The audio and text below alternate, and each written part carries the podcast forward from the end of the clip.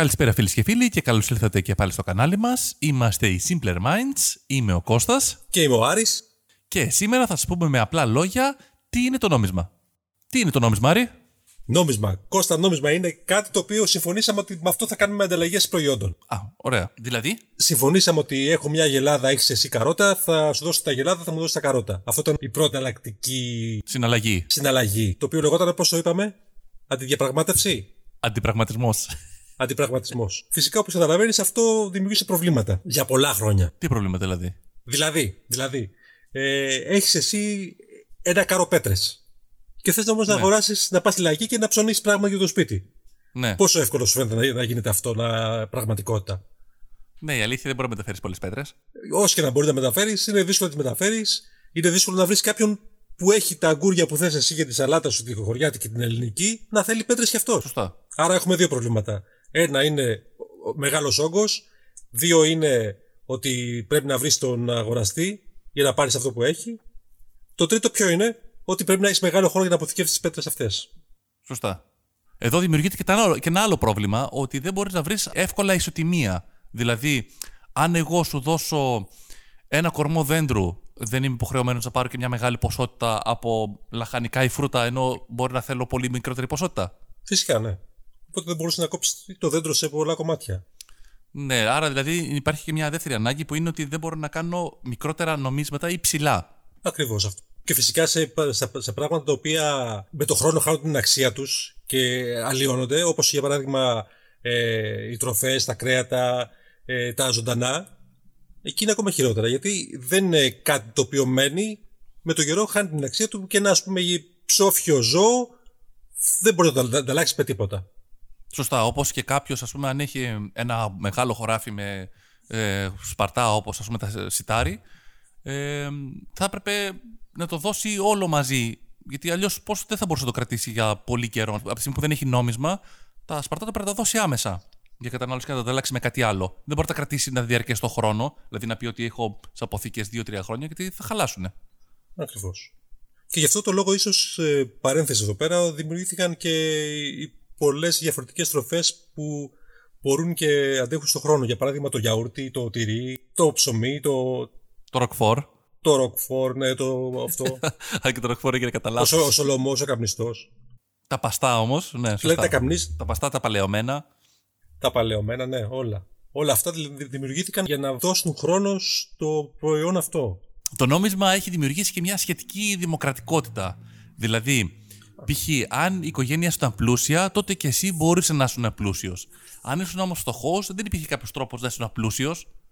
Αν δεν έχεις νόμισμα, δηλαδή να μαζέψεις χρήματα για να γίνεις ευκατάστατος ή πλούσιος, δεν υπήρχε άλλος τρόπος να, γίνεις, ε, να ανεβείς κλίμακα. Θα ήσουν πάντα φτωχός.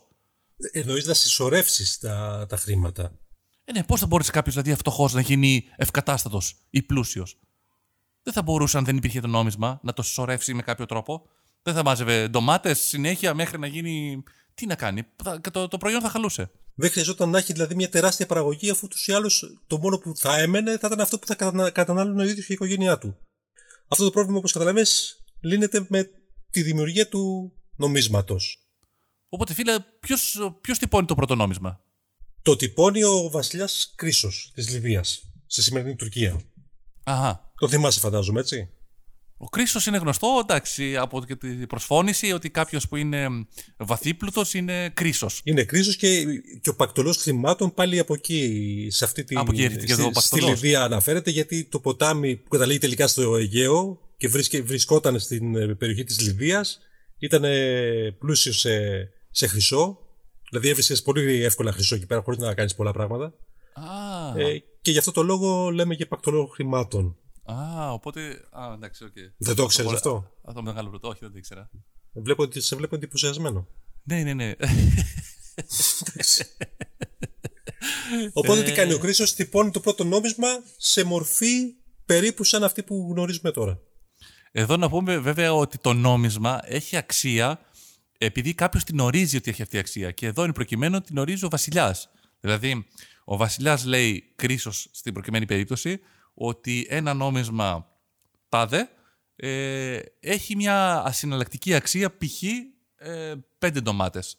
Αυτό το, το νόμισμα έχει αξία 10 μπανάνες. Αυτό το νόμισμα έχει αξία τόση υποδιέρεση από, από, από ένα μουλάρι, παραδείγματος χάρη.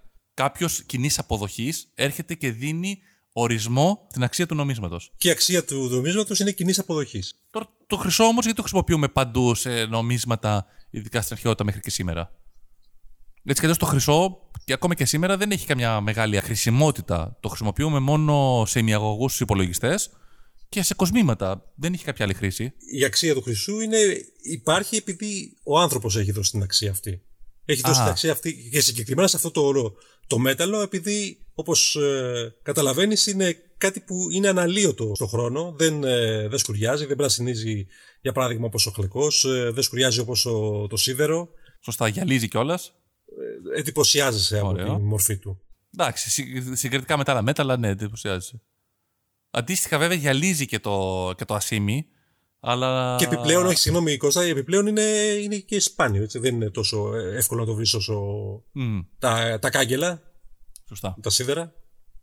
Οπότε εμείς έχουμε ορίσει ότι το, το χρυσό έχει μια αξία. Αλλιώς δεν έχει αξία. Ε, είναι κοινή αποδοχής ότι αυτό το πράγμα έχει αξία. Ότι με αυτό το, το μέταλλο θα μπορούμε να κάνουμε συναλλαγές. Ε, στην αρχαία Ελλάδα χρησιμοποιούμε τον οβολό ο οποίος σημαίνει μικρός σουβλί και είναι αυτές οι βέργες που ήταν μητερές στις άκρες.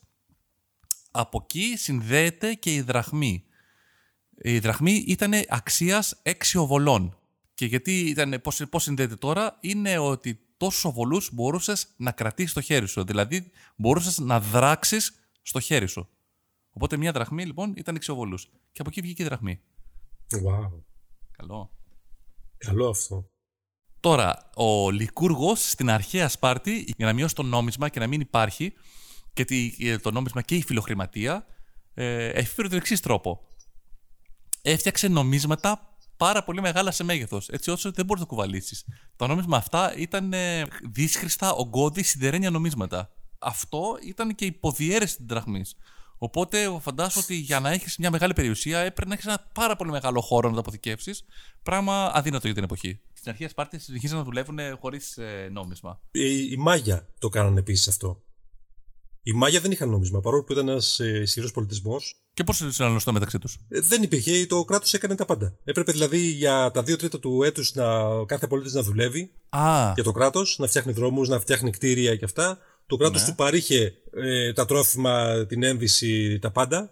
Ναι. Τα έφτιαχνε κάποιος άλλος για το κράτος. Α, οπότε τα συλλέγει όλο το κράτος και το κράτος έκανε την αναδιανομή. Και δεν είχε νόμισμα. Παρόλο που ήταν ένα, ένα πολύ πλούσιος πολιτισμό, δεν, δεν, είχε, δεν είχε νόμισμα. Ωραίο.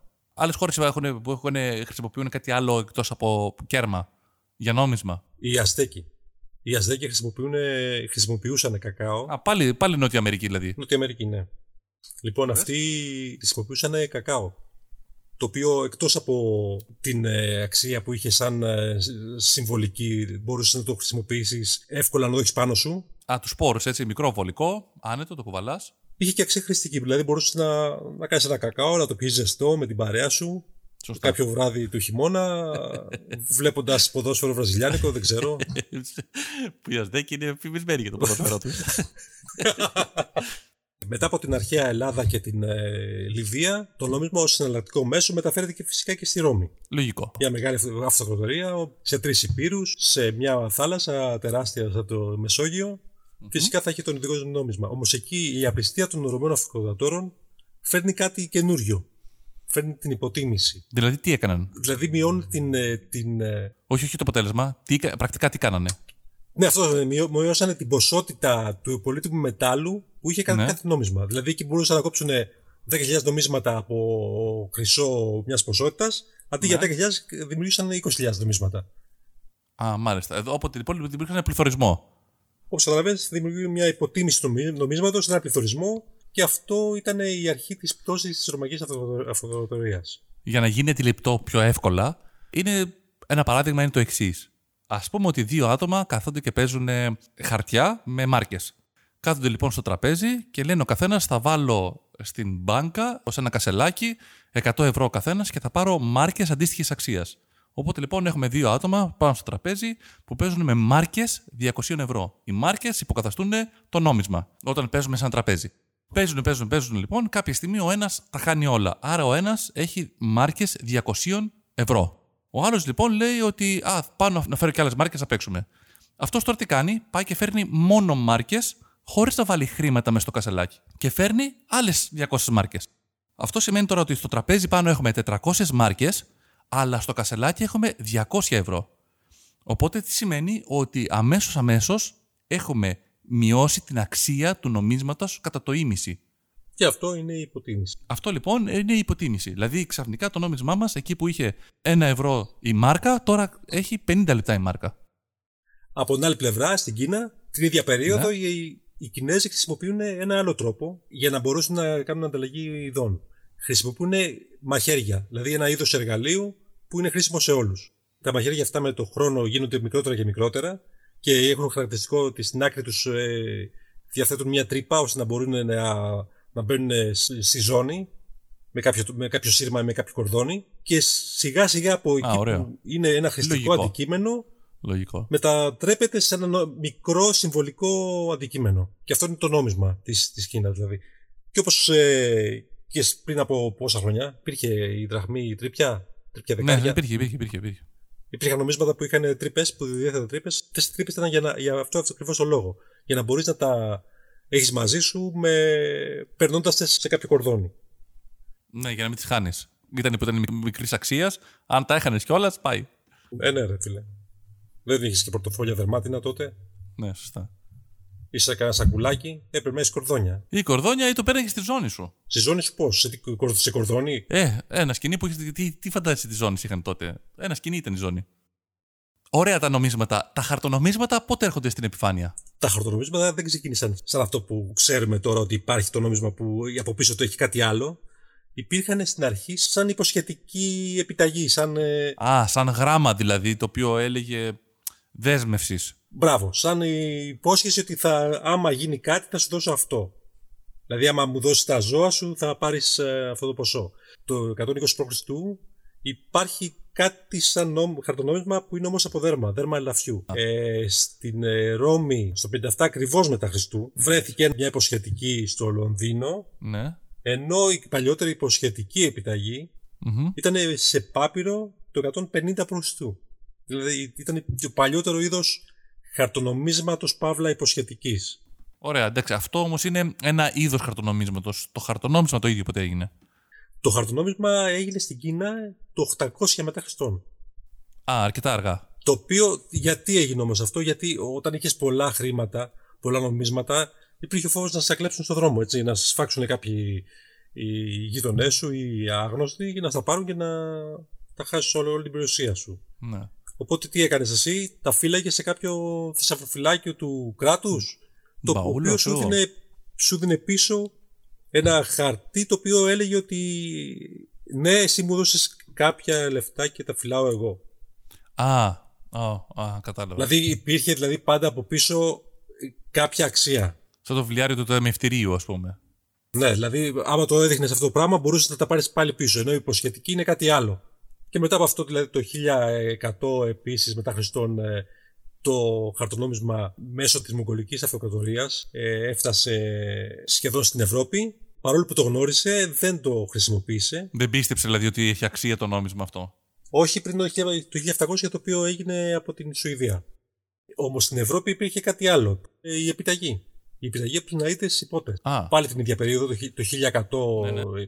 που δρούσαν οι υπότε αυτοί ναι. και που βοηθούσαν τους ε, χριστιανούς να μπορέσουν να, να φτάσουν στο Ισραήλ για να, να μην έχουν οι προσκυνητές αυτοί τα χρήματα πάνω τους μπορούσαν να τα παραδίδουν στο αντίστοιχο τάγμα ναϊτών υποτών από τη χώρα προέλευσής τους και να τα ξεργυρώνουν εκεί πέρα ε; παίρνοντας μαζί τους μόνο, μόνο ένα χαρτί το οποίο έλεγε ότι παρέδωσε αυτά τα νομίσματα εκεί και θα μπορούσε δηλαδή κάτι σαν τη Western ε, Union. Ναι, ναι, αυτό βέβαια φαντάζομαι συνέβη γιατί υπήρχαν και αντίστοιχο υποκατάστημα στις χώρες από οποίες ξεκινούσαν.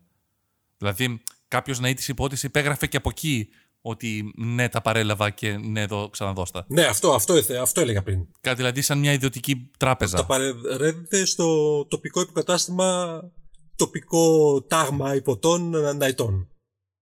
Εδώ Κώστα πρέπει να πούμε ότι όπως είχαμε πει πριν, αν ναι. θυμάσαι, στη Ρωμαϊκή Αυτοκρατορία ε, με την υποτίμηση που είχαν γίνει, ο κόσμος άρχισε να μην πιστεύει και πολύ στο νόμισμα.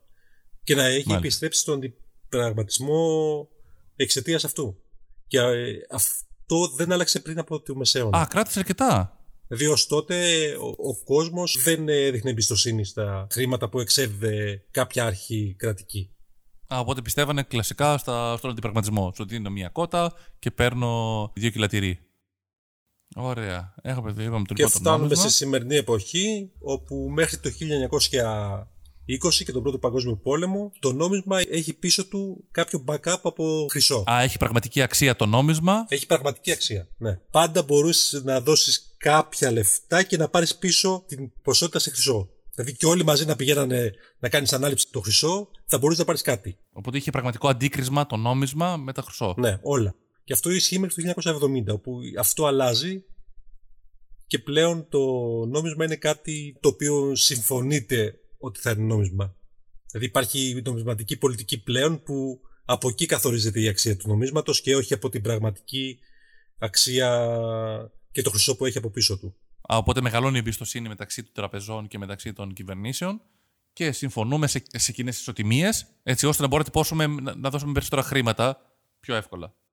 Κώστα, ξέρεις γιατί τα νομίσματα έχουν ε, τις ραβδόσεις γύρω-γύρω; Ποιες ραβδόσεις; Που έχουν γύρω στα πλάγια. Τι είναι ραβδόσεις; Το ανάγλυφο, το γύρω-γύρω που έχει το... Τα κέρματα. Τα κέρματα, ναι. Τα κέρματα νομίζω είναι για τους. Ε, οι ραβδόσεις νομίζω στο πλάι είναι για τους τυφλούς. Όχι. Δεν είναι για τους τυφλούς για να ξεχωρίζουν τι ποιο νόμισμα είναι. Καλή προσπάθεια, όχι.